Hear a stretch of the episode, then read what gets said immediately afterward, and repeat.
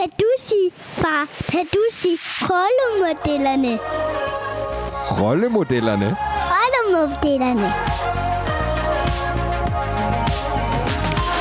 Mit navn er Bjørn Vestergaard, og det her, det er min søn Valdemar. Hvad han ikke ved er, at jeg over 55 afsnit har skabt rollemodellerne som en gave til ham, så han kan sætte sit eget aftryk i verden, når han bliver stor.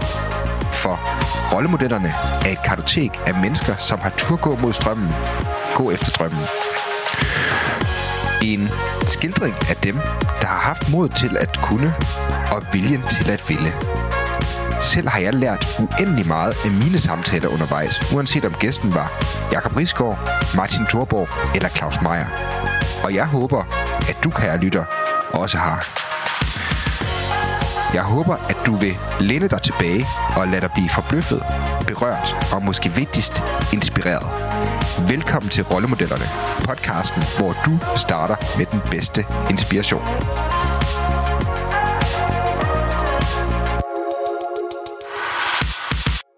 Hej med dig, kære lytter, og rigtig hjertelig velkommen til dette jubilæumsafsnit af Rollemodellerne. Mit navn er Bjørn, og jeg er vært på podcasten her, som i dag runder afsnit nummer 70. Tak til dig, fordi du lytter med, og for at fejre jubilæet, der disker jeg op med et mindeværdigt afsnit af Rollemodellerne.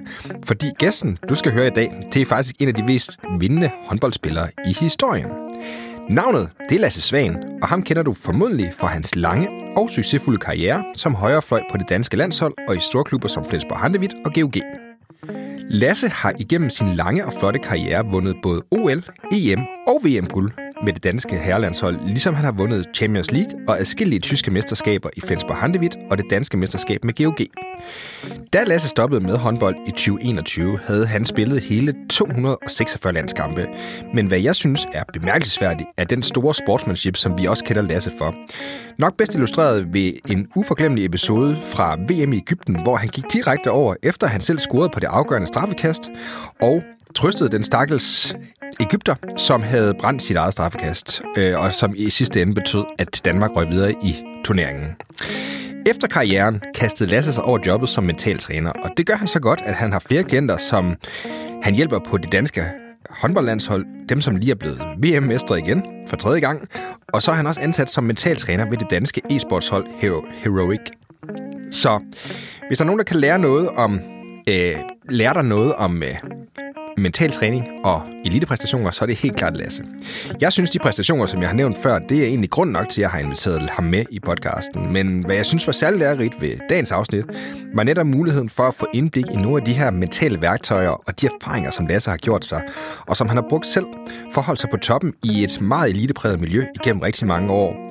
Og også hvordan det lykkedes ham at så holde ro på, selv når der har været rigtig, rigtig stor stress, øh, som for eksempel hvis man står og skal skyde straffeskast i en meget, meget vigtig kamp. Hvad kræver det af dit mindset at udvikle dig til en ledende skikkelse i forskellige elitemiljøer og blive ved med at bevare sulten efter at forbedre dig? Og hvordan vægter du store ambitioner til konkrete indsatser, som skubber dig mod dit mål hver eneste dag? Det er nogle af de spørgsmål, som du får svar på i dagens episode af Rollemodellerne. Jeg synes i hvert fald, at snakken var enormt lærerig, og håber, at du, kan lytter, vil gøre det samme. Og husk, hvis du kan lide podcasten her, så skal du hoppe ind og være med i fællesskabet på Instagram eller LinkedIn, og få mere inklusiv indhold for gæsterne. Rigtig god fornøjelse med podcasten. Det her det er Rollemodellerne afsnit 70, og gæsten er Lasse Svan. Hej Lasse, og rigtig, rigtig hjertelig velkommen til Rollemodellerne. Jeg har glædet mig sindssygt meget til øh, at få besøg af dig her i vores øh, virtuelle rum. Ja, tak fordi at øh, du ville have mig. Det kan du tro, det kan du tro. Det, øh, det, er jo, øh, det er jo en stor fornøjelse at få mulighed for at, at, at snakke med en, øh, der på den måde jeg både har selvfølgelig beundret igennem din karriere, men i lige så høj grad også at få lov til at møde dig på nuværende tidspunkt. Og øh, Lads, øh, grunden til at jeg siger det, det er, at man kan sige sådan, øh, det fede er jo, nu har vi lige snakket lidt om, du ved, inden snakken her og så videre, hvordan vi, øh, hvordan hvordan, du ved, hvor du er henne lige nu og så videre, fordi de fleste kender jo dig som værende en enormt dygtig håndboldspiller og en enorm, øh, jeg skulle sige, sige en, en håndboldspiller med et veludfyldt øh, medaljeskab, må, må man godt kalde det det? ja, det, det må man gerne sige. Det, det, lyder, det lyder ikke tosset. det, det er godt. Lasse, fordi man kan sige, at, at, at, at det sjove er faktisk, at jeg synes, det er mega fedt at have mulighed for at snakke med dig nu her, efter du ligesom har taget skridtet videre fra håndbolden, og så videre til din næste gerning, som er mentaltrænerjobbet, og øh, som vi selvfølgelig også kommer til at snakke en masse om. Men grunden til, at jeg sådan, synes, det er fedt at snakke med dig, specielt nu, det er faktisk fordi, at på et tidspunkt, der interviewede jeg fodboldspilleren William Kvist, og øh, det sjove var, at øh, da jeg interviewede ham, der kan jeg huske, at det var lige omkring det tidspunkt, han havde besluttet sig for at stoppe karrieren på, men han havde ikke helt offentliggjort det endnu, så han var faktisk på kontrakt i FC København. Øh, og, øh, og der kan man godt mærke, at han havde sådan nogle af de her refleksioner omkring det med at, at stoppe karrieren, men han var ikke helt klar til at så snakke åben om det. Og jeg følte lidt, du ved, så tror jeg, det gik to-tre måneder, så sagde han, nu er, jeg, nu er jeg ved at være færdig. Så jeg følte lidt, at, at der var nogle gode elementer af snakken, som vi, kunne gå glip, som vi kom til at gå glip af. Og der er jeg rigtig glad for, at vi kan tage en snak om netop både, du ved, håndboldkarrieren, øh, og se den sådan retrospektivt, hvad der sket før, men selvfølgelig i lige så høj grad også øh, alle de øh, mange erfaringer, du har gjort der på øh, området med mental træning, og bare arbejde i et elite-miljø i så mange år. Så øh, det, er, det er faktisk rigtig, rigtig fedt, at øh, det kunne lade sig gøre, Lasse. Mm. Ja, jamen, øh, jeg glæder mig også til at snakke om nogle af de ting. Det, øh, det er jo meget relevant lige i øjeblikket. det må man sige. Øh, jeg kan afsløre for lytterne, øh, at vi sidder her den 26. januar og optager det her interview, og det vil også sige, at øh, der er et der er en VM-slutrunde i håndbold, der kører på fulde, fulde gardiner, og i går der gennembankede Danmark jo Ungarn. Så det kunne næsten ikke være mere højaktuelt.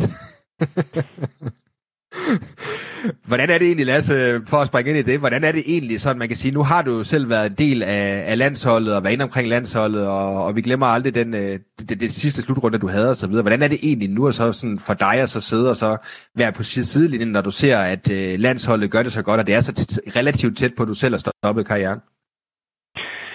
Jamen, jeg synes, at det er, det er rart at, at sidde og se. Jeg var meget, meget spændt på, øh, hvordan det ville være at sidde og se en slutrunde øh, uden mig selv, hvis man kan sige det på den måde.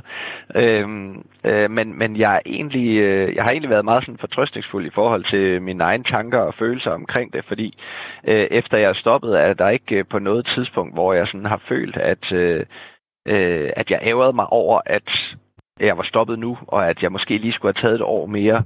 Øhm, så, så det var egentlig også min forventning gående ind til slutrunden, at det var den følelse, jeg skulle have, og det er egentlig blevet bekræftet i, i hvert fald indtil videre, øh, at, øh, at jeg bare kan sidde og se håndbold. Jeg har set alle kampene, øhm, og kan sidde og nyde det og følge med i det. Øh, og det, der jo også er ved det, det er, at øh, at øh, udover at jeg har øh, nogle, nogle virkelig, virkelig gode venner, der stadigvæk øh, spiller på holdet, og som jeg jo virkelig holder med, øh, jamen så har jeg også øh, et, øh, et øh, par spillere på, på holdet, som jeg arbejder med rent professionelt. Øh, og jeg tror også, at den, øh, den del af, af det er med til at give mig sådan lidt en distance i forhold til mine egne tanker og følelser omkring at skulle øh, have oplevet et VM mere øh, og så rent faktisk kan sætte mig og kigge lidt mere øh, professionelt på det, øh, på, på dem jeg arbejder med, og lidt mere øh, øh, opbakende øh, i forhold til de gode venner, som jeg stadigvæk har på holdet det må jo ind i, på en eller anden måde må det vel næsten også være, man kan sige, et eller andet sted den, den ultimative måde, og så ligesom at så øh, føre det arbejde, du har, du har lavet, og du ved, og den karriere, du har på landshold videre, og så føre det videre, og ligesom give faklen videre, øh, både du ved, i forhold til de relationer, du har, men også bare i forhold til at så netop at så hjælpe, hjælpe dem, der er der nu på, det mentale plan, kan man sige. Det, hvordan føles det, det der med at så, øh, du ved, at så skulle øh, arbejde med, øh, med, med dem, mens de er i, i den proces, hvor du selv har været så mange gange? Jamen, det er, det er jo rart. Altså, det, det, er jo, øh, det, er jo, det er jo noget, som, som, som jeg selv har prøvet en masse gange, så jeg ved jo, hvilke tanker og følelser, der også øh, højst sandsynligt drøner rundt i, øh, drøner rundt i dem. Øh, så, øh, så, så, så jeg synes, at det er, det er en fed position at være i, og det er jo noget, som jeg har glædet mig til, og det er jo selvfølgelig også en, helt sikkert en del af det her med, at, at, øh, at jeg allerede kan have en vis afstand til det, øh, det er jo, at, at jeg har glædet mig sindssygt meget til at skulle arbejde med det her mentaltræning, øh, når jeg blev færdig med karrieren. Og, øh, og det er også kun blevet bekræftet i, at det, at det var det rigtige valg for mig, fordi at jeg synes, at, at øh, det arbejde, jeg har lavet, øh, siden jeg stoppede i sommer, øh, jamen det, det er mega sjovt, og det er super spændende, og, øh, og har også øh, en, fået mange indikationer af, at det, det arbejde, jeg laver, det er, det er rigtig godt. Så, så, så på den måde er jeg jo kun hele tiden sådan blevet bekræftet i, at det var, at det var den rigtige beslutning at stoppe øh, og, starte, øh, og starte med noget nyt. Det, er, det, det glæder mig til at høre meget, meget mere om, Lasse. Jeg tænker, at, at du ved netop også det her med, det var en af de ting, som jeg reflekterede lidt over, inden at vi skulle i gang med, med, med vores snak her, det var hele den her afslutning, afslutning, du ved, fordi der er det der, som, som, som er et interessant tema, synes jeg, det der med, du ved, øh, grunden til, at jeg synes, det spørgsmål, som jeg kommer til at stille nu, er relevant, det er det der med, at der er ikke særlig mange af os, der får lov til sådan helt definitivt at lukke døren på den måde, og i hvert fald ikke på den måde, som du har gjort, kan man sige. Både hvor at, du ved, for det første, så havde du en, en, en, kæmpemæssig afslutning i Flensborg Handevit, øh, hvor du havde haft rigtig, rigtig mange år, og havde en rigtig god sæson der også, og så videre. Og selvfølgelig også inden, jamen, omkring den her gruppe med landsholdet, hvor du havde øh, Royal Arena kamp mod Polen, hvor at, øh, at, at jeg kunne forestille mig, at der også har været en masse i spil. Kan du prøve at så sætte et, et, et par ord på, både sådan måske, hvad er det for en tankeproces, der har ledt dig op til det her karrierestop, men måske også sådan, du ved, mere at prøve at tage mig og lytterne lidt med igennem, Hvordan var det egentlig at være Lasse lige i, i, i de der momenter, hvor at, at du ved, at hele karrieren, du ved, hvor man, hvor man altså jeg får jo næsten gåsehud, da jeg ser det, du ved, der hvor du har det ene minut tilbage i Polens kamp og så videre, så jeg kan ikke forestille mig, hvordan det har været at være dig i den situation. Kan du prøve at sætte et par ord på, hvordan du oplevede det, og, og optakten der til også måske? Ja, jamen altså, øh, hvis jeg skal starte med øh, tankerne i forhold til, øh, hvad der førte mig hen til et karrierestop, så så var det sådan timingen i det hele. Altså jeg har hele tiden vidst, at, at det var det her mentaltræning, jeg gerne ville. Jeg har arbejdet med det ved siden af håndbolden de sidste, de sidste otte år. Øhm, så, så det er jo noget, jeg har været bevidst om, jeg gerne ville, og noget, som jeg synes, at jeg har udviklet mig i, og blevet bedre og bedre, og, og, og også vidst, at på et eller andet tidspunkt, så skal jeg ud og prøve det af. Og så var der bare noget timing, der gjorde, at, øh, at min kontrakt løb ud i sommer, og så var spørgsmålet, okay, men skal jeg, skal jeg fortsætte, eller skal jeg stoppe nu? Øhm, og, øh, og der var jeg bare et sted, hvor jeg tænkte, ved du hvad, jeg, jeg har det rigtig, rigtig fint med øh, at skulle stoppe nu, og ikke skulle skrive en ny kontrakt. Øh, det hele, det passer. Øh, og så var der øh, sådan en, øh, sådan en hel, øh, en hel del omkring det her med, at jeg altid har haft gode venner omkring mig øh, på de hold, jeg har spillet. Både på landsholdet, men også øh, dengang jeg spillede i GOG, og, og også øh, alle de år, jeg har spillet i, i, øh, i, i Flensborg. Og på et eller andet tidspunkt, alle de gode venner, som jeg har haft, de har været sådan lidt jævnaldrende med mig. Øh, og de er så stoppet øh, nede i Flensborg nogle år før mig. Og det betyder jo også, at det der generationsskift, der er kommet på holdet, det, det, der er det jo ikke mig, der er skiftet væk for, at der er kommet nogle nye unge spillere ind. Det er alle mine kammerater, øh, og alle dem, som jeg havde super meget til fælles med, øh, både på banen, men, men især uden for banen. Og, øh, og øh, efter de ligesom var væk, jamen der forsvandt der noget af den der noget af det der sjove ved at spille håndbold, noget af det der sjove ved at møde op øh, hver evig eneste dag og træne. Øh, og, øh, og derigennem, der mistede jeg også noget motivation øh, for det, så jeg kunne godt mærke, at min motivation for at spille håndbold ikke var på samme niveau, øh, som det havde været tidligere. Øh, og der var jeg bare den overbevisning, at hvis, hvis, hvis øh, min motivation ikke er på det niveau, så tror jeg også, jeg kommer til at have det svært ved at levere på det niveau, som jeg gerne vil, øh, for at skulle både spille på landsholdet og i Flensborg Handewitt.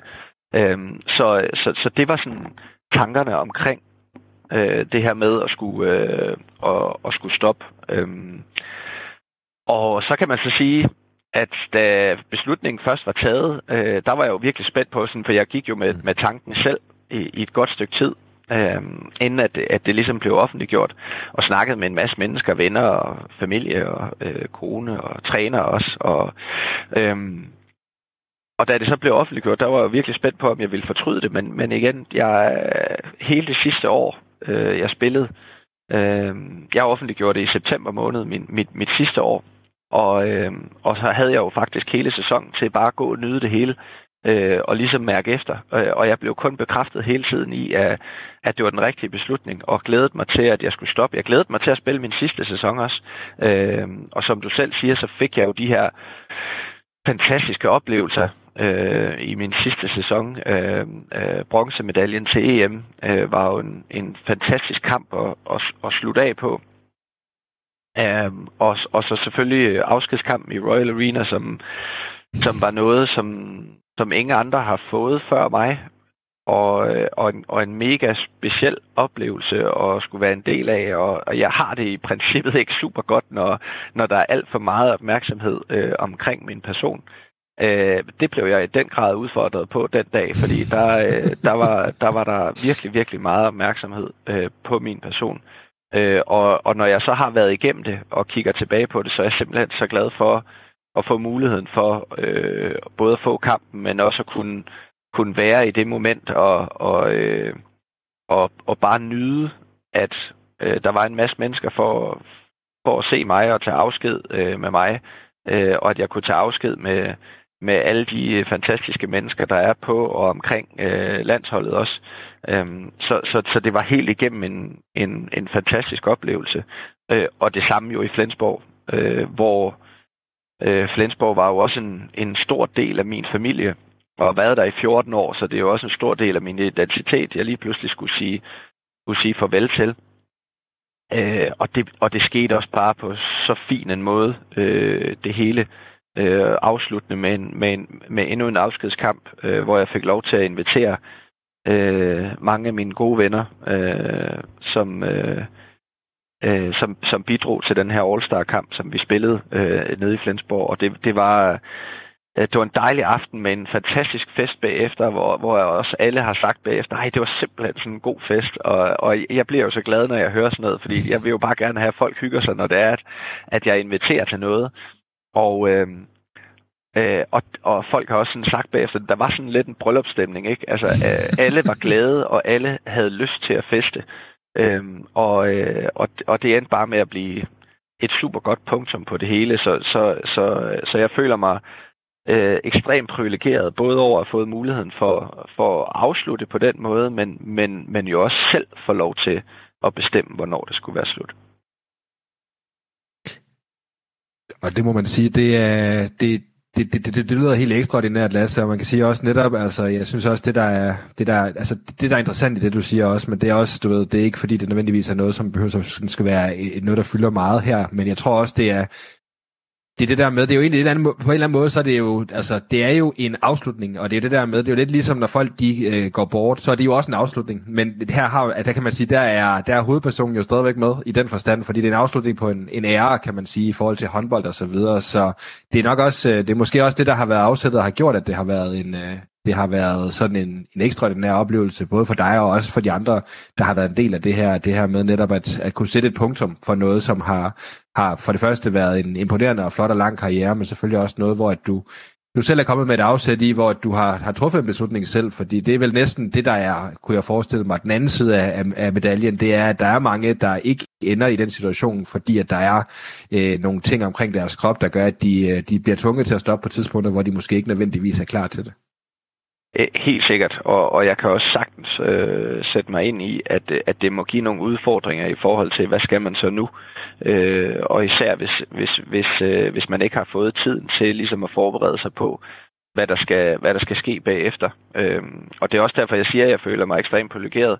Øh, både fordi, at, øh, at jeg øh, i god tid satte mig ned og fandt ud af, hvad jeg skulle lave efter håndbolden, og har, har brugt en, en rum tid på at forberede mig på, på det scenarie også. Men selvfølgelig også øh, i sidste ende, og selv at kunne få lov til at vælge. Det, øh, øh, det har i hvert fald, øh, jeg er i hvert fald sikker på, at det, det også har sparet mig for, for, for en masse overvejelser og spekulationer og, og usikkerheder, Øh, fordi jeg har jo også igennem min karriere set, set mange holdkammerater, eller mange, hvad er relativt, øh, alt er relativt, ikke? Men, men, men for mange, så lad os sige det på den måde, øh, holdkammerater, som, øh, som jo ikke har fået lov til at vælge selv øh, på grund af skader, eller fordi de simpelthen ikke var dygtige nok. Øh, og det er, det er jo ikke sjovt at se øh, gode venner stå i, stå i sådan en situation. Det, øh, det kan jeg virkelig godt forstå man kan sige, du, øh, du sagde noget, som jeg faktisk blev lidt nysgerrig på, Lasse, og det er måske også en af de temaer, som jeg synes er, er mega spændende at snakke med dig om, også i forhold til din egen øh, erfaring, din egen karriere øhm, på det. For du, siger det der, du sagde det der med, at du kunne godt mærke, at efterhånden som den gruppe og mange af de venner og så videre, du ved, øh, du havde, som, som også var en del af det her miljø, du var i, øh, de begyndte at stoppe og, og, og forsvinde, at så dalet din egen motivation også selv, hvis det var sådan, jeg er nogen, der forstod dig sådan korrekt. Kan du ikke prøve at sådan, du ved, fordi noget af det, som selvfølgelig er, øh, noget af det, som er en af de interessante øh, ting at dykke ned i, synes jeg, det er det her med, at man kan sige, i du har haft en, en rigtig, rigtig lang karriere, haft mange skiftende trænere, du har ikke haft så mange forskellige klubber, kan man sige. Du har meget konsistent i forhold til de klubber, du har haft, og, og du ligesom er blevet i dem i, i mange år og så videre. Men, men jeg tænker også, det her med at bevare den her drivkraft, du ved, igennem en lang karriere, og, og i det hele taget det der med netop, hvordan man, altså, hvordan man arbejder med sin motivation igennem sådan en, og hvad er det for nogle ting, der fungerer, og nogle ting, som, du, har du gjort noget, nogle erfaringer på netop det der med, altså hvad er det, der skal til for at så, øh, altså for mindsetmæssigt arbejde med, med, med din motivation og, og, og skabe de bedste rammer for at blive ved med at toppræstere, ja, også igennem en lang karriere, også når det er tingene måske ikke nødvendigvis øh, er så nemme, som, som de nogle gange kan være, kunne jeg forestille mig i elitesport? Ja, altså jeg, jeg vil jo sige, at det, det er jo øh, det, det, det interessante vil jo egentlig være at vide, hvad folk tænker, altså hvor, hvor, hvor nemt folk tænker, det er at være, øh, at være øh, topatlet. Øh, fordi man kan jo sige, at hverdagen øh, lyder jo ret nem, men, men man kan bare sige, at der er en, der er en del øh, tidspunkter øh, i, i min karriere i hvert fald, hvor jeg ikke har synes, at det har været øh, super sjovt. Øh, og det, der altid har drevet mig, det har jo nemlig været det her med, at det har været sjovt at spille håndbold, og det har været sjovt at være sammen med øh, nogle gode mennesker og nogle gode venner øh, øh, omkring at nå nogle mål. Sætte nogle mål op for holdet og for sig selv, og så rent faktisk arbejde stenhårdt øh, efter at nå de mål. Og det har jo sådan primært været sjovt at arbejde med det her. Øh, men, hvis, men hvis der er nogen derude, der, der sådan tænker, at, at det her med, at det skal være sjovt, at det kan drive værket alene, øh, så er det fejlfortolket, fordi der er rigtig, rigtig mange øh, sure træningsdage, øh, øh, øh, hvad hedder det, hvor man måske kommer hjem fra en, en, en lang bustur og skal op og træne dagen efter, og øh, hele kroppen gør ondt, fordi man har ligget skævt i, i en bus i otte timer. Og så skal man op og præstere igen dagen efter, fordi der kommer en kamp igen to dage senere. Øh, det er ikke sjovt at skulle, skulle rejse sig op af sengen med, med ondt i ryggen og skulle ud og, øh, og, og, og yde max. Øh, det er, det er ikke sjovt at skulle ud og løbe intervalløb i en, i en våd skov øh, i minusgrader. Øh, men det er det, der skal til for at nå toppen. Så det her med, at det er sjovt og spændende, og jeg har mine venner med mig, øh, og det er motivation øh, for mig, så er det bare ikke motivation nok hele tiden. Øh, og når motivationen den lige, lige pludselig ikke længere er nok, så er det der selvdisciplinen den træder ind. Øh, og og, og selvdisciplinen har været noget af det, som har, øh, når jeg kigger tilbage på min karriere, har drevet mig meget mere, end øh, jeg gik og troede, da jeg var i min karriere. Øh, fordi der har jeg bare gået og troet, jamen det er også sjovt og sådan noget, men, det, men, men når jeg kigger tilbage, så, så er det det der med at sige, jeg gider faktisk ikke i dag, men jeg gør det alligevel, fordi jeg ved, at det er det, der skal til. Lad os prøve at snakke lidt om det, Lasse, fordi det synes jeg, øh, det synes jeg er et meget interessant øh, emne at dykke ned i af flere grunde. Der er det, det første, det der med, altså det, det første spørgsmål, der umiddelbart hopper op, når, når du nævner det, for det, det, det, tror jeg, det tror jeg faktisk det er en præmis, som de fleste godt kan forstå, det der med netop, at, at og jeg tror, og jeg kunne forestille mig, at de færreste har, et, et, altså, har en forståelse af, hvad det egentlig kræver, både på selvdisciplinfronten, men egentlig også måske fysisk. Det der med egentlig at være et sted, hvor du har alle mulige gode grunde til ikke at præstere max, men du er nødt til at gøre det, fordi det er ligesom den, øh, det, det er den opgave, du har foran dig, kan man sige. Når du har været, lad os bare tage den situation, du beskriver, man har brugt øh, 8 timer i en bus, sovet af pommeren til, og så skal man op og så toppræstere og lave intervalløb i en skov, eller, eller whatnot. Øh, hvad fandt du ud af fungerede godt for dig, eller havde du selv nogle ting, du gjorde, eller nogle, nogle rutiner eller processer eller andet, der gjorde, at du sådan på en eller anden måde kunne tabe ind i den her selvdisciplin, som det må have, have, have været en forudsætning at kunne bruge for ligesom at, øh, at lykkes med det her? Øh, jeg, havde, jeg havde i hvert fald noget, der kunne, øh, kunne sætte det i gang. Øh, og det var sådan, øh, det var sådan bare sådan et lille øh, trick, øh, jeg lærte. Øh, jeg læste i en bog engang. Nu kan jeg faktisk ikke huske, hvad bogen hed. Øh, men, men læste i en bog engang, at, øh, hvor der var en, der foreslog, at når man har svært ved noget, øh, svært ved at gøre noget, fordi selvdisciplinen den ikke rækker, øh, så skulle man prøve at tælle til fem. Og når man ramte fem, gjorde man det. For eksempel at stå op om morgenen, øh, og man ligger der, alle kender det der scenarie, at man ligger der, og så snuser man lige øh, de der øh, 3-4 minutter, og så når den ringer igen, ah, så, så tager man skulle lige 3-4 minutter mere. Øhm, men rent faktisk øve mig i, at når vækkeuret ringede, øh, så talte jeg til fem ind i hovedet, øh, nogle gange højt. Og øh, i det øjeblik, jeg ramte fem, så rejste jeg mig op. Fordi så var det sådan lidt, okay, nu forbereder jeg mig på noget, og jeg, når jeg rammer det her, så gør jeg det. Øhm, og, øh, og det var i hvert fald sådan en, øh, hvad kan man sige, sådan en katalysator til selvdisciplinen. Det her med at sige, okay, så er jeg i gang. Så, så, så er det sådan her, jeg kan gøre. Øhm, og, øh, og, og ud over det, så bliver det jo sådan en rytme, man kommer ind, og det bliver jo en vane. Vi, vi danner jo rigtig mange vaner for os selv. Øh, det er også min oplevelse, når jeg snakker med mange af mine klienter, og, og, og, og det jeg arbejder med mine klienter på, det er jo at tage nogle af alle de vaner, som vi er, som vi er træt af, og så ændre dem med nogen, som vi godt vil have. Øh, men når det er nogle vaner, som vi har haft i lang tid, så tager det noget tid at ændre, og så skal vi bruge nogle værktøjer for at ændre de der vaner, for at komme ind i nogle gode rytmer.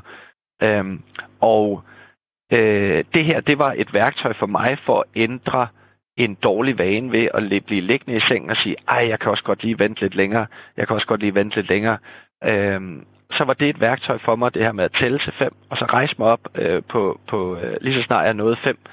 Øhm, det var med til at ændre min vane, og så ændre til at få nogle gode vaner i stedet for. Og når jeg ligesom fandt ud af, at det her det virkede, så brugte jeg det i andre øh, situationer også, indtil at jeg begyndte at gøre det automatisk. Indtil at jeg havde gjort det så mange gange, at det ligger på ryggraden, så er det det, jeg gør. Så er det min nye vane.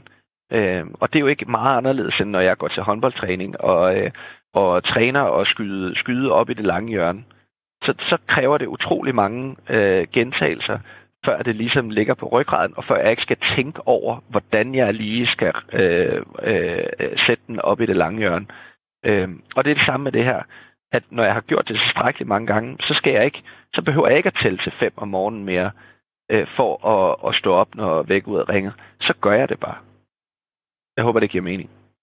Det giver super god mening, Lasse. Man kan vel sige, altså, fordi, altså, hvis, man kan vel næsten kalde det, at du træner vanen mere, end du egentlig træner det, du, du skal. Kan man godt anskue det på den måde, synes du? Øh, det, jeg, træner, jeg træner jo i hvert fald, jeg træner jo min selvdisciplin. Jeg træner jo det her med, der er noget, jeg ikke har lyst til, men jeg ved også godt, at jeg skal gøre det, for at nå derhen, hvor jeg gerne vil. Øhm, og, øh, og det, er også, det, er jo, det er jo også det, der sådan er mange, der snubler på. Sådan, øh, nu, nu er det jo aktuelt her i januar. Ikke? Der er sikkert rigtig mange, der efter julen er, er gået på... Øh, gået på slankekur, og øh, fitnesscenterne, de boomer med nye medlemskaber. Øh, og, og, og det er jo den samme, den der med, motivationen er der fra start af. Motivationen, ej, nu skal jeg ud, jeg skal ud og tabe mig. Det glæder jeg mig til. Jeg glæder mig til at komme ned og træne. Øh, og så gør man det en, en 3-4 uger, og så begynder det at være selvdisciplin, der skal tage over, fordi motivationen er ikke længere nok. Man kan godt se, okay, hver gang jeg kigger mig i spejlet, jeg kan da jo ikke se, at kiloerne rasler af fra træning til træning. Ja, det kan jeg måske se sådan over måneder, men så er det lige pludselig måneder og ikke uger, jeg skal, jeg skal motivere mig til. Og så begynder det at blive svært, og så er det, at selvdisciplinen den skal træde ind. Og der er det bare svært for, øh, det var svært for mig, og det er svært for mange andre mennesker også, bare at sige, så skal jeg have selvdisciplin øh, øh, hvis ikke de har nogle værktøjer til at sige, okay, men hvordan er det rent faktisk, at jeg skal tvinge mig til at have den her selvdisciplin? Hvad er det, jeg skal gøre aktivt for at få den selvdisciplin? Der skal lyde en stor tak til AJ Produkter, som er sponsor på rollemodellerne, og dermed hjælper med at holde podcasten i luften. AJ Produkter er landets førende leverandør af kontormøbler og inventar, og det er det sted, du skal gå hen, hvis du vil have råd og vejledning fra eksperter på det helt rette og for øvrigt meget færre prissatte øh, setup til din virksomhed. Gør dig selv og din forretning en tjeneste og hop ind forbi ajprodukter.dk for at finde det udstyr, som skaber de bedste rammer for dig og din virksomhed. ajprodukter.dk er adressen. Back to the show. Og der ved jeg, jeg har tidligere haft øh, Eskild Ebbesen med i, i rollemodellerne også, og, og der snakker vi det der også noget lidt om det der med, hvor meget miljøet og så videre, hvor vigtigt det også er, Lasse. Men kan du ikke prøve, du ved, fordi det her med at så, øh, og det her med at så jeg vil sige, at træne selvdisciplin. Nu kom du selv med et meget godt og rigtig konkret eksempel med til til 5, som jeg synes var rigtig godt. Er der andre ting, du anbefaler dine klienter at gøre, eller du ved egentlig bare, Hvordan arbejder du med dem? Øh, og det ved jeg godt, det kan være individuelt, men, men hvis du skal i gang med den her bevidstgørelse af, at du, øh, du vil lave de her forandringer, fordi som, som jeg har hørt dig sige, så er det jo også en proces øh, i højere grad, end, end det er noget, hvor du bare enten har du den, eller også har du den ikke. Kan du se et par, er der et par andre ting, du, du, du kan pege på i den retning, som du kan se virkelig er noget af det, der kan være med til at, at løfte barn for dem, som, hvor, du ved, hvor motivationen måske ikke er drivkraften længere, men hvor man er nødt til at tabe ind i sin, sin selvdisciplin? Øh, ja, man kan sige, øh, det er meget individuelt øh, fra person til person, øh, øh, hvordan øh, de bliver motiveret, hvordan de sørger for, at, at selvdisciplinen kan, kan holdes oppe. Men man kan sige, en af de, en af de andre ting, øh, som, som jeg også bruger med mine klienter, det er jo rent faktisk at, øh, og, øh, og, og sætte dem ned, og så få dem til at overveje øh, noget gevinst øh, eller noget konsekvens ved øh, noget gevinst ved rent faktisk at få tingene gjort, eller noget konsekvens ved ikke at få tingene gjort. Og der er det meget sådan individuelt, hvad folk reagerer bedst på. Øh, fordi der er nogen, de skal skulle have med pisken, så de skal vide, okay, hvad er det, der sker, hvis jeg ikke gør det? Og så bliver de motiveret af det. Øh, og, og sørge for, at selvdisciplinen den også kan træde ind. Fordi det her, det skal jeg i hvert fald ikke, det skal i hvert fald ikke ske for mig, det her. Og så er der selvfølgelig den anden side af dem, øh, hvor vi snakker om gevinsten. Dem der, der gerne vil have gulderåden foran, og så sige, ved du hvad, jeg skal nå derhen, fordi så kan jeg få det her, og det er sindssygt motiverende for mig. Øh, og det er, det, det, er, det er sådan en, en, en god øvelse for at gøre tingene sådan helt klart for, hvad er det rent faktisk, der er vigtigt for mig. Øh, fordi vi kan alle sammen have sådan en idé om, ej, med, øh, hvis vi tager eksemplet med, med, med slankekuren, ja, jeg vil gerne tabe 5 kilo. Ja, men, men de, de færreste, de sætter sig ned og, så, og tænker sådan, hvorfor er det, øh, jeg vil tabe 5 kilo? Øh, den helt, den helt øh, åbenlyse, det er, jeg har spist meget i december, jeg har taget 5 kilo på, dem vil jeg gerne tabe igen. Okay, super. Hvorfor vil du gerne tabe de 5 kilo igen? Hvad er det, der er vigtigt ved at tabe lige præcis 5 kilo? Hvorfor skal det ikke være 8 kilo? Eller hvorfor skal det ikke være 3 kilo? Der er sådan mange øh, forskellige nuancer, og det her med, at øh, når det er, at vi sætter os nogle ting for, jamen, så er det øh, ofte nogle idéer, vi får, øh, nogle indskydelser, vi får. Ej, nu skal jeg sgu også. Eller øh, min gode kammerat er begyndt på det her, det skal jeg også gøre. Hvor, hvorfor, skal, hvorfor skal du begynde på det, bare fordi, at din kammerat gør det? Øh, og, og det her med at dykke lidt dybere ned i, hvad er det rent faktisk, der motiverer mig til at gøre det her? Hvorfor er det, det er vigtigt for mig? Fordi lige så snart vi kan finde øh, ud af, hvorfor det er, øh, øh, vi er motiveret for det, så er det også nemmere at gøre noget ved det.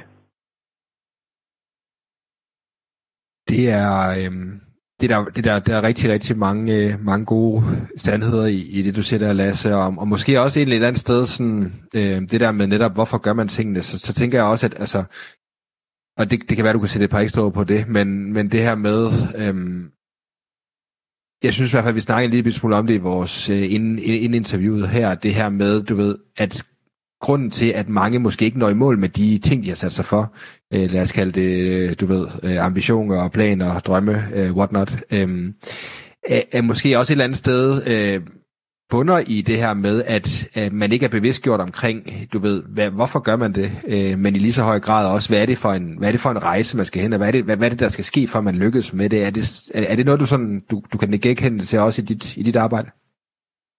Øh, i, ja, altså, det, det, er, det er igen for, øh, hvad kan man sige, man, man, det er utrolig vigtigt. Vi har jo alle sammen sådan nogle ting, som vi gør og siger, Øh, altså, vi har en eller anden form for adfærd, og hvis, hvis vi ligesom skal kunne forstå den adfærd, som vi har, uanset om det er øh, at øh, øh, om det er god eller negativ øh, adfærd, vi har, så er der altid en motivation bagved. Øh, og hvis vi kan dykke ned i den der motivation og sige sådan, okay, men hvorfor er det, jeg gør, som jeg gør, så får vi også bare en bedre forståelse af os selv. Øhm, og jeg tror også, det her meget, det her med mentaltræning, og det, som jeg gerne vil med mine klienter, det er jo, at jeg vil meget, meget gerne give dem en bedre forståelse af dem selv, og hvorfor de gør de ting, de gør. øh, så er det ikke sikkert, at det er alle tingene, de skal ændre. Men, men det der med at give dem en forståelse af, hvorfor, hvorfor de gør, som de gør, det var noget, som, øh, som øh, jeg fik sindssygt meget ud af, dengang jeg selv brugte en mentaltræner tidligere i min karriere. Øh, det her med at lære, øh, Øh, lære både min øh, lære motivationen bag både min, min, min, øh, min positive adfærd, altså alle de vaner, som jeg synes var mega fede at have, men samtidig også alle de vaner, som jeg, som jeg ikke kunne lide. Alt det, jeg synes øh, ikke var så fedt, at jeg gjorde eller sagde. Øhm, og det fik jeg en meget bedre forståelse for, hvorfor jeg gjorde. Og så alle de der, altså al den der negative adfærd, den kunne jeg ændre øh, til, til en anden slags adfærd. En adfærd, som jeg var øh, mere glad for, fordi jeg kendte motivationen bagved. Og hvordan, bare lige for, bare lige for måske at vi kan forstå det lidt, øh, Lasse, både jeg og lytterne, du ved, når, når du snakkede om det med, at du selv, den øh, mentaltræner, du selv arbejdede med, da du var, da, da, da du var øh, håndboldspiller og så videre. Er det på et så konkret plan, at du sådan sidder direkte, du ved, decideret sad og sådan, du ved, skrev tingene ned og i notesbøger og andet, eller hvordan var din proces omkring at arbejde med de her ting? Fordi det er jo sindssygt stærke værktøjer, netop det der med at begynde at så øh, analysere dine egne vaner, både positive og negative, for at prøve at, at, at få den rigtige, jeg går ud fra, at det handler om at få den rigtige øh, vinkling på det, eller få det rigtige spin på det, som ligesom øh, gør, at det er noget, der fungerer for dig. Kan du prøve at sætte et, øh, sætte et par ord på det? Ja, eller, eller det bedst mulige. Øh, altså det bedst mulige for mig.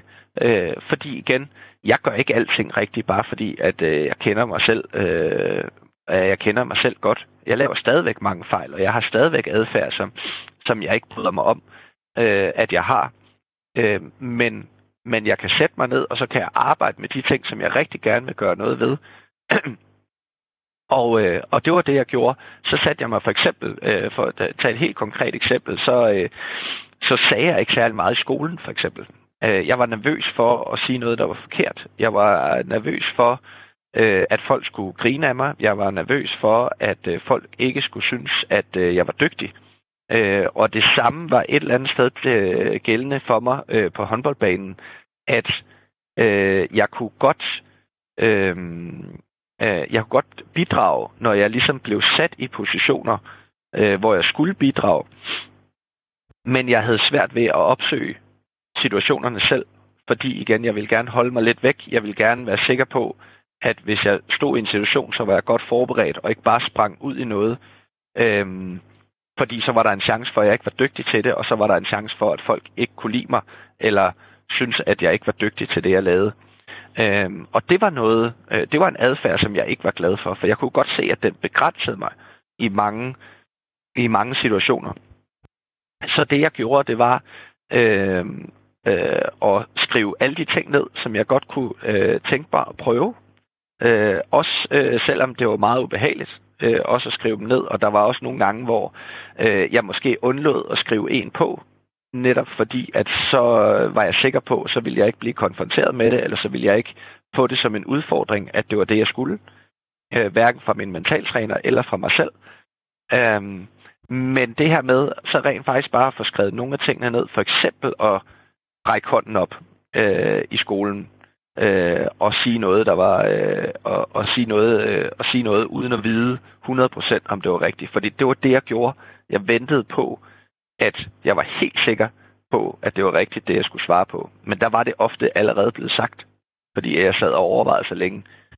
Plus, at der var den øh, ting ved det, at jeg vidste, at når jeg rakte hånden op, så blev jeg altid valgt, fordi jeg sagde noget, der, fordi jeg sjældent sagde noget. Så når jeg endelig rakte hånden op, så blev jeg altid valgt af læreren. Åh, oh, for pokker, Lasse han vil gerne sige noget. Ved du vi tager sgu ham. Så, så, så lige så snart jeg rakte hånden op, så vidste jeg også godt, prøv at jeg bliver taget nu. Og så er det jo, så er det jo, så er det jo et spørgsmål om at finde ud af, okay, jeg siger noget. Nogle gange var det rigtigt, nogle gange var det forkert. Men få den der oplevelse af, okay, folk griner faktisk ikke af mig. Øh, der er ikke nogen, der kommer hen til mig efter timen og siger, øh, nej, hvor var du dårlig i dag, eller det var da vildt latterligt, at du ikke kunne det svar.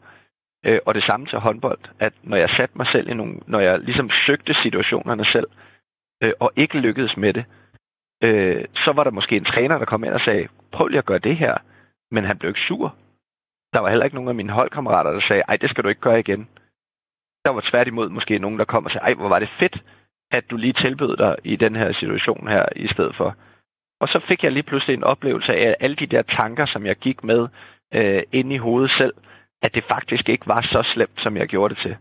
Øh, og det er jo også en tendens, som jeg ser rigtig meget. Det er det her med, vi har alle sammen en idé om, øh, eller mange af os har en idé om, at vi skal kunne klare tingene selv. Øh, og, øh, og når vi ikke kan klare tingene selv, så skal vi ikke spørge om hjælp, fordi det er jo et svaghedstegn. Øh, og vi skal jo kunne klare tingene selv på en eller anden måde. Øh, men vi, det eneste, vi gør, det er, at vi gør tankerne meget, meget værre op i hovedet. Øh, og situationen gør vi meget mere øh, øh, ukontrollerbar. Vi gør den meget mere... Øh, altså, vi kan ikke se os ud af den. Men når vi rent faktisk får gjort nogle af de ting alligevel, eller sagt det til nogen, så finder vi også ret hurtigt ud af, at tingene faktisk ikke er så slemme, som vi gør det til selv. Og det er måske, øh, det er måske et meget godt cue, Lasse, til det her med, det er, det, det, det, der, der, der, der er rigtig, rigtig, rigtig mange øh, universelle, rigtig gode indsigter i, i det, du siger lige nu, så jeg synes virkelig, det er en fed sti, vi, vi er på vej ud af. Øhm, en, ting, som, en ting, som måske kunne være et opfølgende spørgsmål på det, øhm, fordi vi kommer lidt ind på det her med netop det her med, hvordan, hvordan arbejder du med din mindset? Hvordan kan du styre dine tanker? Øh, du ved, jeg ved godt, man ikke kan styre tankerne, men hvordan kan man prøve at påvirke sine tanker i den rigtige retning og i en, i en produktiv og positiv retning for dig selv? Som også er lidt det, jeg hører, du, du, du, du snakker om her.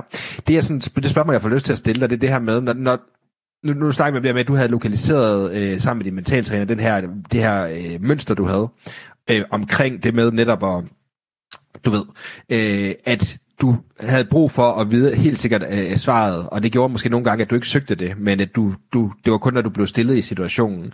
Og der var det, handlede det i første omgang for dig om at så få noteret ned i nogle situationer, hvor du kunne faktisk gøre det her. Øh, hvor du havde mulighed for at gøre noget andet øh, og bryde den her, øh, bryde den her tanke.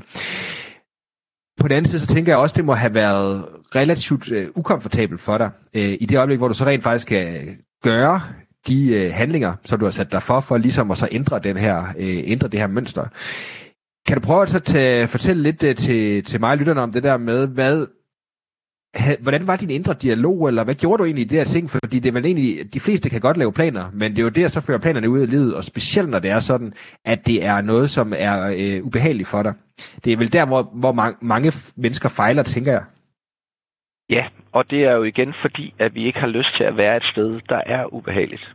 Øhm, fordi lige så snart de her ubehagelige tanker øh, popper ind i os, øh, jamen så er øh, sådan den første indskydelse der, nej, det, det skal jeg ikke have noget med at gøre. De her tanker skal jeg ikke have noget med at gøre. Øh, du, øh, du har helt sikkert også hørt øh, øh, nogen måske endda sige til dig, øh, at du skal bare tænke positivt.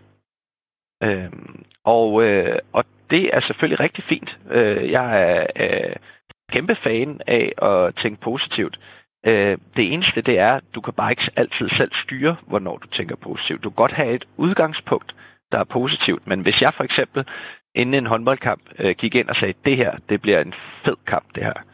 Øh, og så starter med at brænde de tre første øh, skud, jeg får, så er der ikke nogen, der skal bilde mig ind, at det er positive tanker, der flyder igennem mit hoved. Så i stedet for det her med at skulle skubbe de negative tanker væk og prøve at tænke positivt, der arbejder jeg jo rigtig meget med at tage de der negative tanker ind og så rent faktisk mærke efter, okay, hvad er det, de gør ved mig, de her negative tanker? Hvad er det for nogle følelser? Hvad er det for nogle tanker, jeg får? Fordi hvis jeg kan arbejde med de følelser og tanker, jeg får, når jeg er i, øh, i nogle situationer, som ikke er behagelige, jamen jo mere, så er det ligesom med, med al anden træning, jo mere jeg arbejder med de her tanker, jo mere jeg lærer dem at kende, øh, tanker og følelser, der popper ind i hovedet på mig, jo bedre chance har jeg for at kunne kontrollere dem næste gang de kommer. For de kommer igen. Og de vil blive ved med at komme. Og det der med, at, øh, at, at der er nogen, der siger, så træner vi os selv i, at de negative tanker ikke kommer. Det, det passer ikke. Det er der ikke nogen mennesker, der kan. Der vil pop øh, dårlige tanker, øh, tanker om, øh, at man er dårlig, at man ikke kan finde ud af det. Nej, det går ikke det her øh, og så videre, og så videre, øh, de vil poppe ind i hovedet på dig. Så spørgsmålet er ikke, hvornår, og om de gør, det er, hvornår de gør, og hvad vil du gøre ved det, når de gør. Og det er måske det gode spørgsmål at så stille videre næsten, fordi det, det, det er jo faktisk også det, der er et interessant, uh, interessant uddybning af det, øh, Lasse, netop fordi det, altså, man kan sige, man kan sige, måden, måden du arbejder med dem på, som du selv siger, det er jo, det er jo jeg er 100% enig i, at det er jo rigtigt, at det er jo, det, der er ikke mennesker, der kan, der kan styre sine tanker, så man ved ikke, at hvornår en negativ tanke kommer. Så de kommer til at komme. Men det der med at gå ind og så, du ved, langsomt begynde at arbejde med det og vente og vente til noget, hvad har du gjort der, eller hvad råder du de klienter til at gøre der? Fordi der er vel også noget i det der med, der må, være nogle, der må ligge nogle værktøjer i den værktøjskasse, som man har brug for at kunne finde frem, øh, når de kommer, øh, for ligesom at arbejde med dem. Mm. Øh, der kan man for eksempel sige, at øh, altså en af de ting, som, som jeg bruger, det er jo for eksempel at, at, øh, at forberede sig på situationen. Så for eksempel, øh, for at tage eksemplet med, med håndboldkampen før, så i, selv, i stedet for, at jeg siger, øh, eller i hvert fald i stedet for, at jeg kun sidder og siger, at det bliver en fed kamp, det her, så sætter jeg mig også ned, og så, øh, så skriver jeg ned, okay, hvad er det for nogle udfordringer, der potentielt kan opstå øh, i, øh, i den her kamp? Øh, nå, men jeg kan for eksempel øh, brænde de første tre øh, skud. Så siger jeg sådan, okay, og hvad plejer der så at ske? Hvordan, hvordan kan jeg ligesom, hvordan kan jeg ligesom øh, genkende, at nu står jeg i den her situation? Om det kan jeg ved, at jeg tænker, øh, jeg brænder helt sikkert det næste skud, øh, jeg får, fordi jeg har jo brændt de første tre, så jeg kan, jeg kan helt sikkert heller ikke score på den næste. Okay, super. Og så have en løsning på ret. Så sige, når den her tanke den popper op, så prøver jeg at gøre, øh, øh, det kan jo være hvad som helst, så kan jeg sige, okay, næste gang jeg får bolden, øh, når jeg får den her tanke, så næste gang jeg får bolden, så skal jeg skyde i den korte hofte, for eksempel så har jeg en løsning parat. Så kan det godt være, at det er en dårlig løsning. Det kan godt være, at det er en løsning, der ikke virker altid. Men så har jeg i hvert fald noget klar. I stedet for bare at hoppe ind i situationen igen, og så bare sige, jeg ved, den kommer, men jeg kan ikke rigtig gøre noget ved det. Så jo, man kan altid gøre noget ved det. Du kan altid have en løsning klar.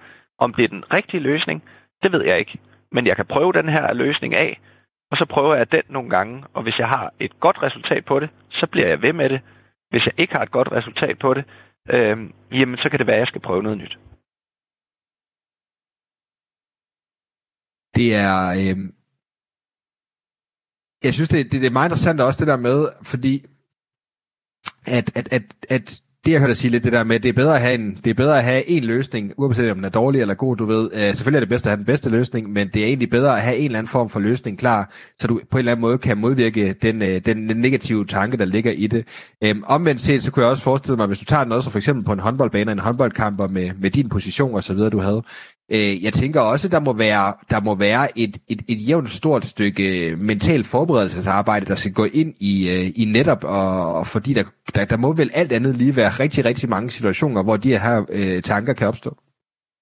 Øh, jamen det er der, men, men ja, udfordringen ligger jo, øh, udfordringen for mig for eksempel, den lå jo i, at hvis jeg skulle lave en løsning for mig selv, så ville jeg have, at løsningen virkede. Så jeg ledte hele tiden efter øh, en øh, løsning, som jeg var sikker på virkede. Men problemet for mig, det var, at jeg kunne ikke være sikker på, at løsningen virkede. Øh, fordi jeg har aldrig stået i situationen før, hvor jeg skulle sidde og finde løsninger på de mentale udfordringer, jeg var i under kampen. Så har jeg jo bare gjort noget, men jeg har jo ikke sat mig ned bagefter og sagt, åh, oh, da den der tanke kom, så prøvede jeg den her løsning, og det gik faktisk rigtig godt, så den prøver jeg igen næste gang. Det gjorde jeg jo ikke. Øh, så, så det her med rent faktisk, i stedet for hele tiden at søge efter øh, en løsning, jeg ved, der virker, hvilket var virkelig, virkelig svært, øh, hvis ikke umuligt, øh, jamen så øh, satte jeg mig ned øh, og sagde sådan, okay, men det er okay, at den ikke virker hver gang. Fordi vi alle sammen laver fejl på den ene eller den anden måde. Og hvis vi ikke laver fejl, så er det fordi, vi ikke gør noget, var jeg lige ved at sige. Øh, så, så det her med, at når vi springer ud i noget, og når vi gør noget, når du laver en podcast, øh, når jeg øh, laver mentaltræning, eller når jeg spiller håndbold, mm, så laver vi fejl. Du, du, har sikkert, øh, du har sikkert allerede tænkt nu øh, i, i løbet af den snak, vi har, ah, det, det skulle jeg lige have spurgt på en anden måde, eller ej, der, der hakkede jeg lige lidt i det, øh, hvordan, hvordan kommer det til at lyde øh, på, på bånd? Ja, så vi laver alle sammen fejl. Når jeg sidder med en klient, der kommer jeg også til at sidde øh, nogle gange og tænke, ej, det spørgsmål, det skulle jeg have ventet med, eller jeg skulle have stillet det på en anden måde. Øh, se, så jeg er heller ikke perfekt. Det er du heller ikke. Det er der ingen, der er.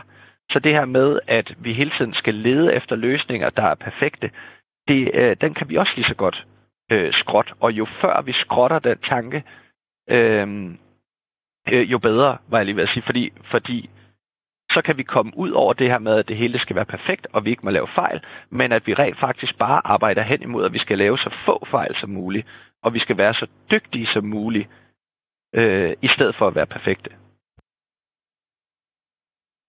Og nu kommer vi jo til at tale os ind på et spor, som der jo i hvert fald er noget, øh, der er noget kød på, må man sige, øh, udover det, der er også på alt det andet, vi har snakket om. Men det der, det, lige præcis det her område, det er også noget af det, hvor jeg kan fornemme, at vi kan snakke en del rundt om det, Lasse, fordi der er ingen tvivl om, at, at, at når man kigger på det, så er det jo også netop, øh, så er det jo også netop, det er jo en sindssygt fed øh, læring at, at tage med det her med netop at, at, at og, og næsten omfavne fejlene, jeg ved ikke, om man kan sige det, det øh, men, men i hvert fald og så øh, anerkende, at fejl sker altid, øh, og jo, jo mere du prøver, jo mere fejler du også, øh, uden det skal lyde som en anden øh, kliché sportsmetafor.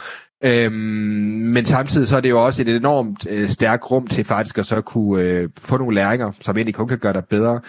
Hvordan, hvordan, lad os prøve at snakke om det, fordi at, at, at øh, jeg tænker, at der kan, være flere, der kan være flere lag i det. Der kan være det der med, at, at hele identitetslaget, at nogle mennesker ser fejl som værende en, en du ved, bruger det som et sandhedsvidne på, at de ikke er dygtige nok, eller de ikke er gode nok, eller andet. Men der er vel også den anden del af det, hvor man ligesom kan sige, end det her med, at øh, fejl også kommer til at være noget, som får folk ud i nogle steder, hvor de er ukomfortable, som så i sidste ende gør, at de egentlig prøver mindre et eller andet sted. Hvad er dine, øh, hvad er dine erfaringer? Altså, er det sådan, er det, er det sådan man, mange oplever det, og, og, og, og måske i højere grad, hvad er det, hvad er det løsningen er?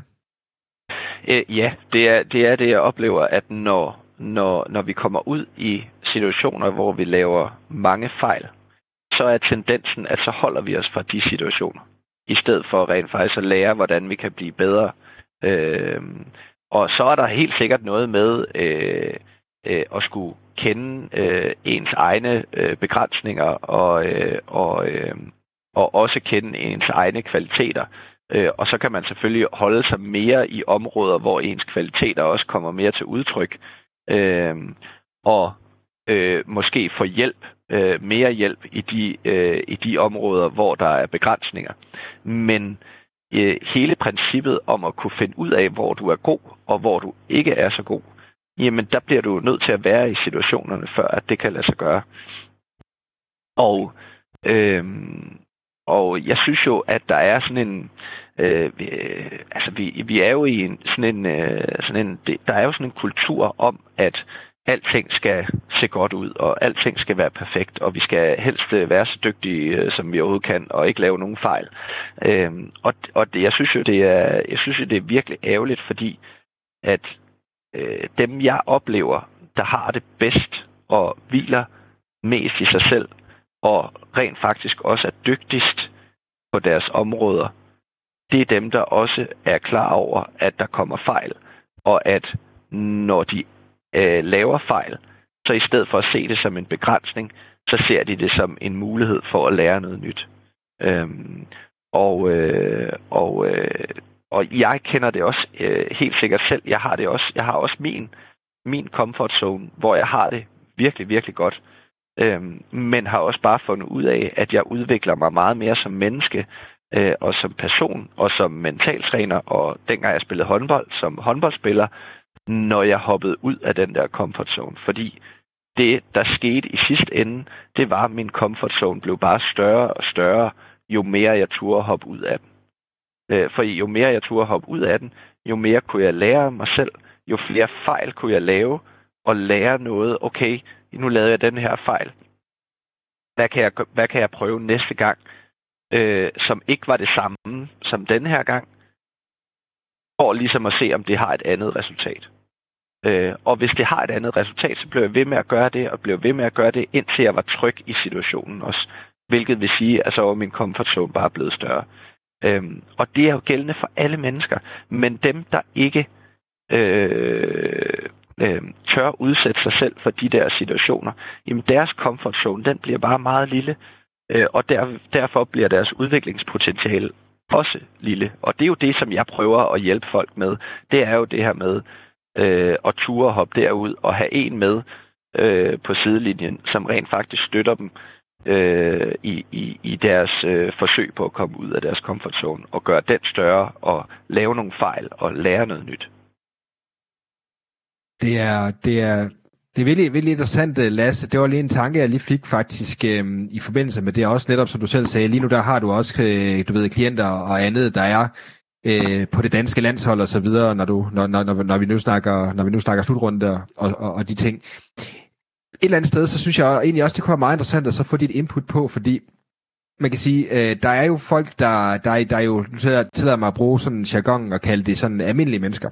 Øhm, og så er der de mennesker, der ligesom øhm, har besluttet sig for at dygtiggøre sig inden for et eller andet. Det kan være erhvervslivet, det kan være inden for, øh, du ved, øh, inden for atleter eller andet et eller andet sted, så synes jeg, det, det kunne være meget interessant at høre dit sådan take på, fordi at, at, at jeg har jo en formodning om, at mange af de ting, vi sidder og snakker om her, er noget som en del af dem, der er i elitemiljøer, og måske endda er vokset op i elitemiljøer, øh, som jo er tilfældet for, for rigtig mange øh, elite håndboldspillere osv., at det er en, en rejse, man kommer ind på på et relativt tidligt tidspunkt i sit liv så må man have en formodning om, at, at mange af de her ting, det er noget, som, som de har haft en berøring med. Så hvad er det egentlig for nogle overordnede problematikker, du ser folk øh, sidder og bakser med, når det er, man er nået dertil? For jeg tænker, der må være en forskel på at være, nu siger jeg igen quote on quote, jeg kan ikke lige ud begrebet, men du ved, at være et almindeligt menneske, der sådan skal, skal, skal i gang med at, og, måske at, at gribe ud efter sit personlige potentiale, eller være en, der egentlig er øh, en, man måske godt vil kunne vurdere som værende en rigtig, rigtig øh, high performer. Kan du prøve at sætte på på det? Er det en rigtig formodning, jeg har, eller hvordan, hvordan ser du det? Altså, du tænker på, om der er forskel på, øh, på, på øh, øh elite sportsfolk og øh, ikke at elite sportsfolk?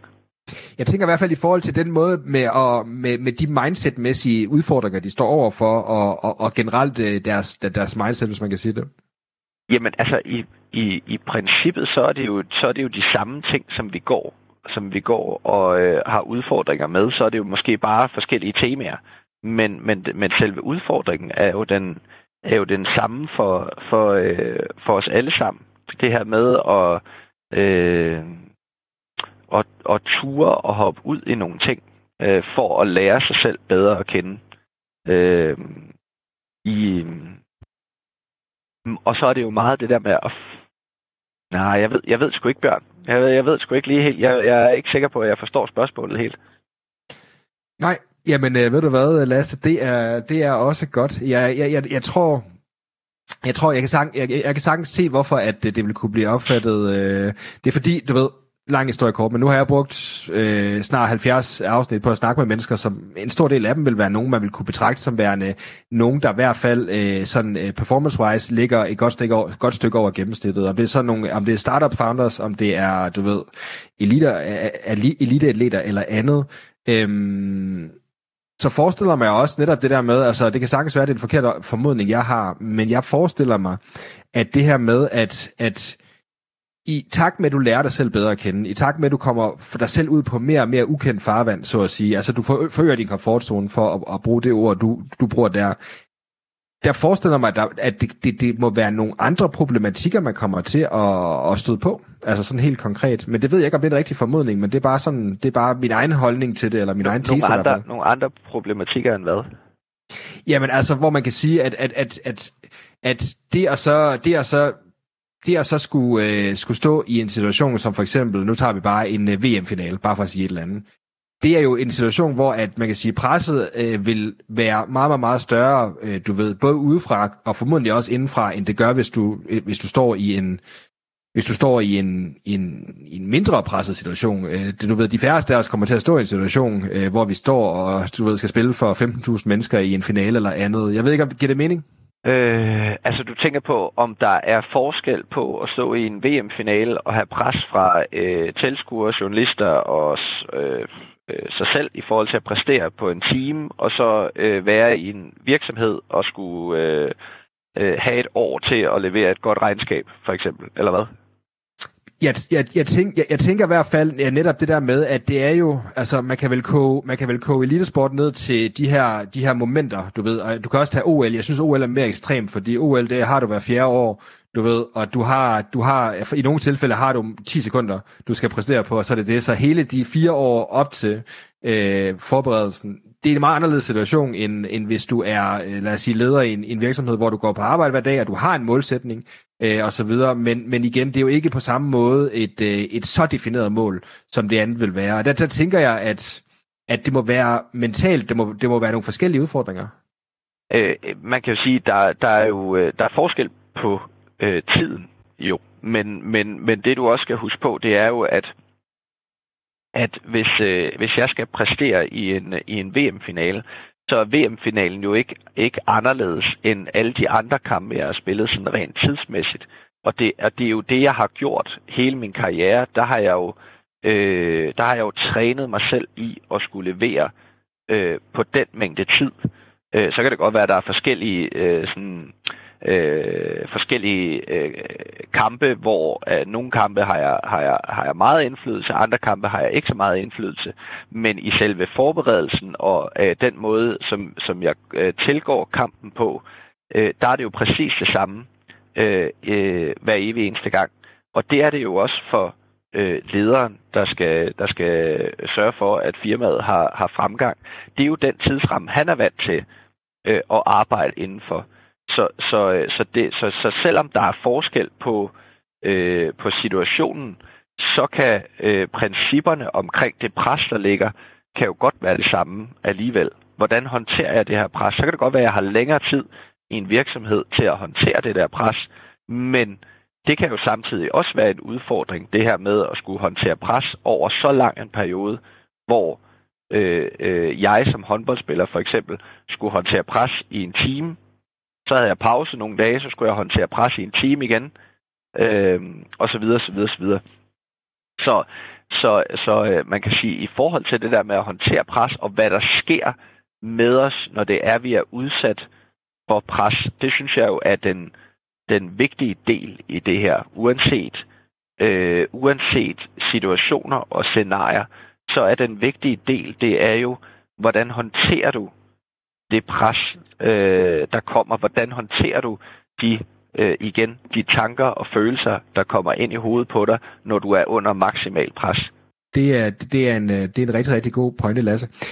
Så, men Lasse, det er nogle øh, rigtig, rigtig spændende emner, vi kommer rundt omkring, øh, både i forhold til selvdisciplin, mindset, det her med at præstere under pres, hvad er det for nogle værktøjer, vi kan arbejde med osv. Er der nogle ting, du tænker, du godt vil give lytterne og jeg med, sådan du ved, øh, afsluttende tanker eller andet på, på hele det her emne, eller, eller ting, du synes er vigtige at, at få belyst, når, vi, når snakken falder på det her område?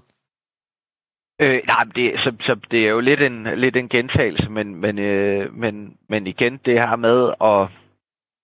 Øh, øh, at, at kunne udfordre sig selv, øh, synes jeg jo er en, er en vigtig del af den udvikling, som vi alle sammen øh, skal igennem øh, som mennesker. Øh, man kan jo sige, øh, hvis, hvis alle prøver at kigge tilbage på, på ting, som de er blevet bedre til, så er det jo fordi, de har gjort det igen og igen. Øh, altså, vi synes jo sikkert alle sammen, øh, ikke de alle sammen der kan, er os, der kan huske det, men vi, vi, vi synes jo alle sammen, at det var, det var ubehageligt at få fjernet støttehjulene fra cyklen, for eksempel, øh, og man skulle til at køre selv. Øh, og vi er jo også alle sammen styrtet på cykel øh, på, på et eller andet tidspunkt, men vi har jo rejst os op, og vi har prøvet en gang til, til trods for, at det gjorde lidt ondt, eller det var lidt svært. Øh, og, øh, og det er i hvert fald helt sikkert sådan et princip, at hvis folk sætter sig ned og rent faktisk tænker over alle de ting, som de er dygtige til, og så rent faktisk prøve at tænke på, hvordan de er blevet dygtige til det, øh, så er det ved at prøve det, og så er det ved at hoppe ud i nogle ting, som de måske ikke synes var det fedeste i starten, men som de har fundet ud af, okay, det kan jeg faktisk godt finde ud af det her. Øh, og sådan er det med langt de fleste ting. Så opfordringen her fra, fra, fra os i rollemodellerne i dag må være, at, øh, at, at turde tage lidt flere chancer, og så springe ud i tingene, og så skal, så, så skal tingene nok gå øh, either way. Er det sådan?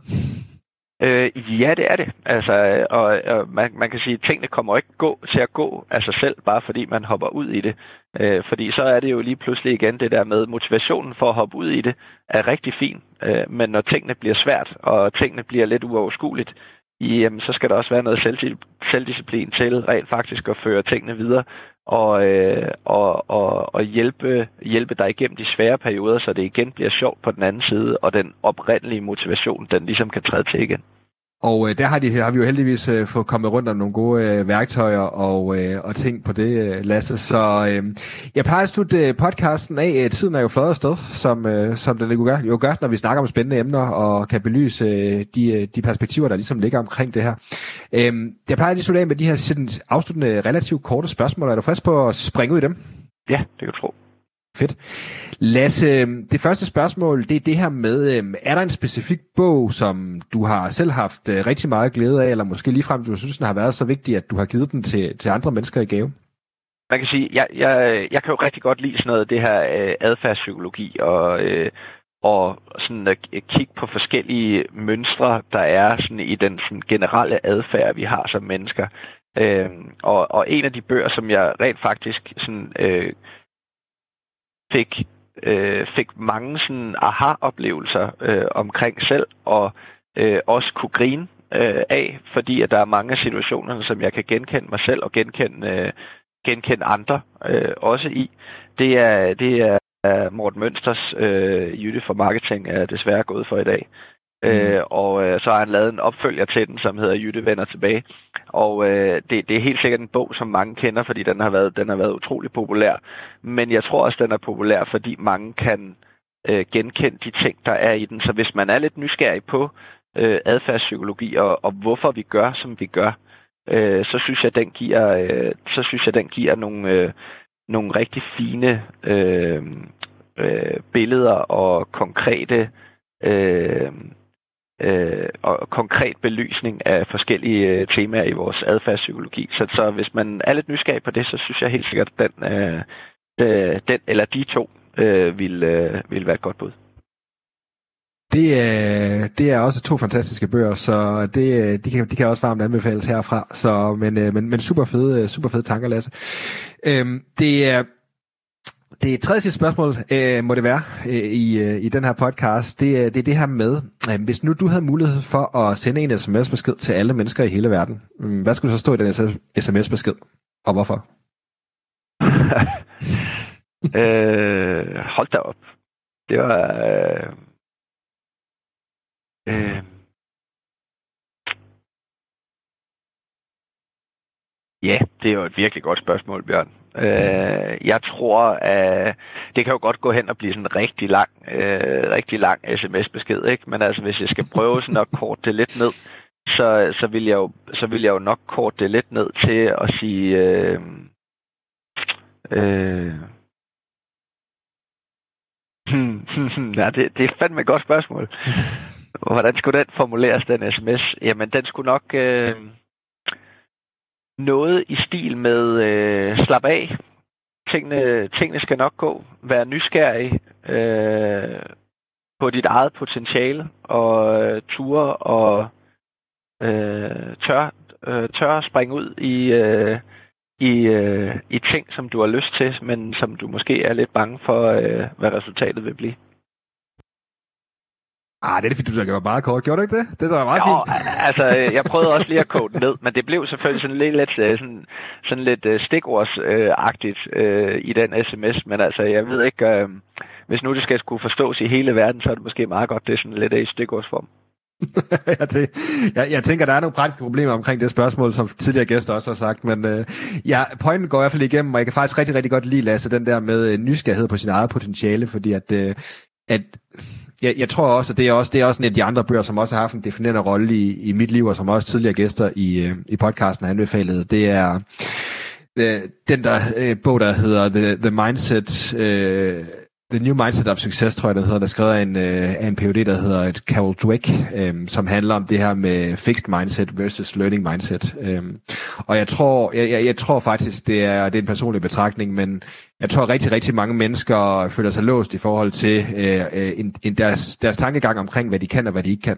Og øh, der synes jeg faktisk, det her med at være, prøve at være nysgerrig på det, ikke engang sådan lade sig selv definere omkring, du ved, det her, det, det her det kan jeg bare ikke, eller det her kan jeg, men ligesom stille et andet spørgsmål og så sige, hvad kan jeg egentlig, og hvad kan jeg det egentlig drive det til i de ting, jeg, jeg, jeg virkelig gerne vil. Ikke? Øhm, det synes jeg faktisk, det er en, en, en sindssygt stærk betragtning, så, så det, det, det er en god sms, det synes jeg virkelig. Ja, jamen det er godt. Så kommer der nok også en, som du måske også synes er lidt øh, højt ravne, men øh, nonetheless, så får du den sgu alligevel, Lasse. Hvad hedder det? Øh, det bedste råd, du nogensinde har fået, eller hvad er et af de bedste råd, du nogensinde har fået? Det kan være professionelt, det kan være privat, whatever comes to mind.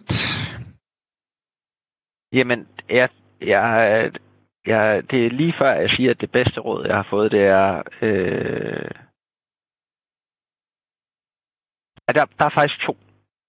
Der er faktisk to. Øh, og grunden til, at, der, at, at, at, den anden, at der lige gik lidt tid med den anden, det er fordi, det er faktisk et råd, som jeg har fået øh, Øh, inden for de sidste par år. Øh, og noget, som jeg har lært inden for de sidste par år. Øh, så den gemmer vi lige. Og så siger jeg, at den første, det er, øh, jeg fik et øh, råd af en engang, øh, som sagde, øh, husk at lave fejl. Og, øh, og, og det, det synes jeg var vildt underligt. Øh, men det er rent faktisk noget, som, som jeg har øh, prøvede at give videre, og gav det faktisk til en opgave øh, til en klient på et tidspunkt, som, øh, som også havde udfordringer med det her med, at det hele skulle være perfekt. Og, øh, og der var hans opgave simpelthen lave fejl. Og så finde ud af, hvad sker der med dig, når det er, at du laver fejl. Så, så, øh, og, og det råd, det fik jeg sindssygt meget ud af selv, øh, da jeg var yngre. Øh, jeg udviklede mig helt vildt øh, meget igennem det øh, både som håndboldspiller, men især som, som menneske og som, som personen Lasse, øh, at blive meget mere udadvendt, øh, øh, fordi at jeg begyndte at ture og lave fejl. Øh, så, så det var et rigtig godt råd. Og så øh, det råd, som jeg fik øh, her inden for, for de sidste par år, øh, noget som jeg er gået op i rigtig mange, eller ja, i hele mit liv jo, indtil, indtil de sidste par år i hvert fald, at det var meget vigtigt for mig, øh, at Øh, du kan ikke gøre alle tilfredse. Øh, du kan ikke gøre alle glade. Og øh, det er jo noget, som, som jeg er gået op i øh, hele mit liv. Det er, at alle omkring mig skal have det godt. Øh, og at alle de øh, ting, som jeg gør og siger, øh, det, øh, det skal også være noget, som øh, gør for alle folk glade øh, og alle folk tilfredse. Og, øh, og det har jeg fået utrolig mange skuffelser og utrolig mange søvnløse nætter igennem øh, fordi at der har været nogen, der ikke har været glade, eller nogen, der ikke har været tilfredse. Og, øh, og så var der en, der sagde til mig på et tidspunkt, øh, husk nu bare lige på, du kan ikke gøre alle glade. Du kan ikke gøre alle tilfredse. Øh, og det øh, råd, det, øh, ja, det er, det er helt sikkert også et af de bedste, jeg har fået. Der er også øh, ekstremt meget livssandhed i det, så øh, det er der i begge to faktisk. Så øh, jeg vil sige det på den måde, øh, jeg er simpelthen nødt, nødt til at høre, var det en håndboldtræner, der bad dig om at så øh, lave flere fejl? øh, det var det faktisk ikke, det var en mental træner. så det kan, være, det kan da være, det er derfor, at jeg, øh, at jeg har hoppet den vej også. du, du havde i hvert fald, om end ikke andet, så havde du da en, øh, noget, du kunne fortælle til, øh, til, til træneren, når, når ja. det var, det ikke gik. Ja. Lasse, det har været, været vanvittigt fedt. Jeg har virkelig nyt snakken, og jeg er rigtig, rigtig glad for, at du har fundet tiden til at, at, hoppe forbi øh, rollemodellerne og, og tage en god snak. Her på, øh, på falderæbet er der sådan lige bare enkelte ting. Det første, det er det her med, øh, hvis nu lytterne synes, det har været en lige så fed snak, og synes, det har været lige så spændende at høre om dig og din mentaltræner Gerning, som jeg har. Er der så steder, de kan følge dig, sociale medier, hjemmesider eller andet? Øh, ja, jamen altså, jeg er på, øh, jeg er primært på Instagram. Jeg er ikke, øh, jeg er ikke øh, på den unge generation, der er kommet på TikTok og øh, hvad hedder det, øh, og måske endda øh, øh, også lidt for ung til Facebook. Den er jeg i hvert fald også hoppet, øh, hoppet af igen, så det er, det er primært nok på, på, øh, på Instagram, at jeg er aktiv, øh, men er også tilgængelig på Twitter. Øh, øh, og det er øh, faktisk bare Lasse Svan øh, begge steder. Så, øh, så hvis der var nogen, der skulle øh, synes, det var spændende at, at følge med der, så, øh, så er de da mere end velkommen. Super fedt. Så den, øh, den opfordring, øh, den er hermed givet videre, Lasse. Så, og øh, du ved, nu er vi sådan set øh, nærmest igennem og er ved at runde af og så videre. Har du nogle afsluttede tanker eller andet, du har lyst til at dele sådan øh, andet, som, som du føler, der kunne, der kunne give værdi til lytterne her på, på falderæbet? Jamen altså ikke, øh, ikke andet end øh, jeg er glad for at, øh, at, at du ville have mig med. Øh, det har været øh, øh, det har været en rigtig spændende snak. Jeg elsker at snakke om det her. Jeg elsker at, at kunne øh, komme ud med, med nogle af de her ting, og, og, og sådan den der have, have præmissen om, at hvis det, hvis det i hvert fald bare lige kunne ramme en enkelt eller to, øh, der sidder og lytter med derude, som, som rent faktisk kunne få noget ud af det her, så, øh, så er jeg meget, meget glad. Øh, fordi at det er, øh, det er nogle ting, øh, de ting, som vi har snakket om, det, det er nogle ting, som mange af os øh, øh, skal huske og også kan blive bedre til. Øh, og jeg, som har gjort det i, i mange år, kan stadigvæk blive bedre. Øh, så så, øh, så udviklingen, den, den, den stopper aldrig, med mindre at øh, med mindre man selv ønsker det. Øh, så, øh, så hvis man hvis man hvis man har en, en, en idé og et ønske om at, at være i, i udvikling og hele tiden øh, være nysgerrig og, og spændt på sig selv og på, på andre mennesker, så, så nogle af de her ting, som vi har snakket om i dag, så, øh, så er de meget relevante. Jeg tror faktisk, jeg får lyst til at slutte af med sådan et, øh, et, et, et lidt klassisk citat, og så tænker jeg, så, så, så må det være det, Lasse. Det er det her med, hvis du tror, du er, hvis du tror, du er færdigudviklet, så er du mere færdig, end du er udviklet. Er det ikke sådan, det Jo, og det er, det er i hvert fald rigtigt. Jeg plejer jo, altså, jeg har jo haft det så også lidt som et mantra igennem hele min karriere, øh, det her med, at øh, jeg hele tiden skulle udvikle mig. Fordi den dag, jeg, jeg sætter mig ned og bliver tilfreds med der, hvor jeg er, og stopper udviklingen, jamen så går der ikke særlig lang tid, så kommer der nogen bagfra og overhaler mig. Øh, og, øh, og det var jeg i hvert fald ikke interesseret i, skulle ske, øh, skulle ske inde på håndboldbanen. Øh, så, øh, så, så det her med at konstant at være nysgerrig på, hvad, hvad kan jeg drive det til, og hvad kan jeg blive bedre til, øh, det, det er helt sikkert noget, som har, har gjort, at, at jeg nåede der, hvor jeg nåede. Øh, så det citat er, nu fik du så ikke lov til at slutte af med det, men, øh, men, øh, men det, passer, det passer virkelig godt. Og det passer virkelig godt, og det har i hvert fald været en uh, sindssygt fed snak, Lasse, så tusind, tusind tak, fordi du ville deltage. Jamen, øh, tak fordi du ville have mig.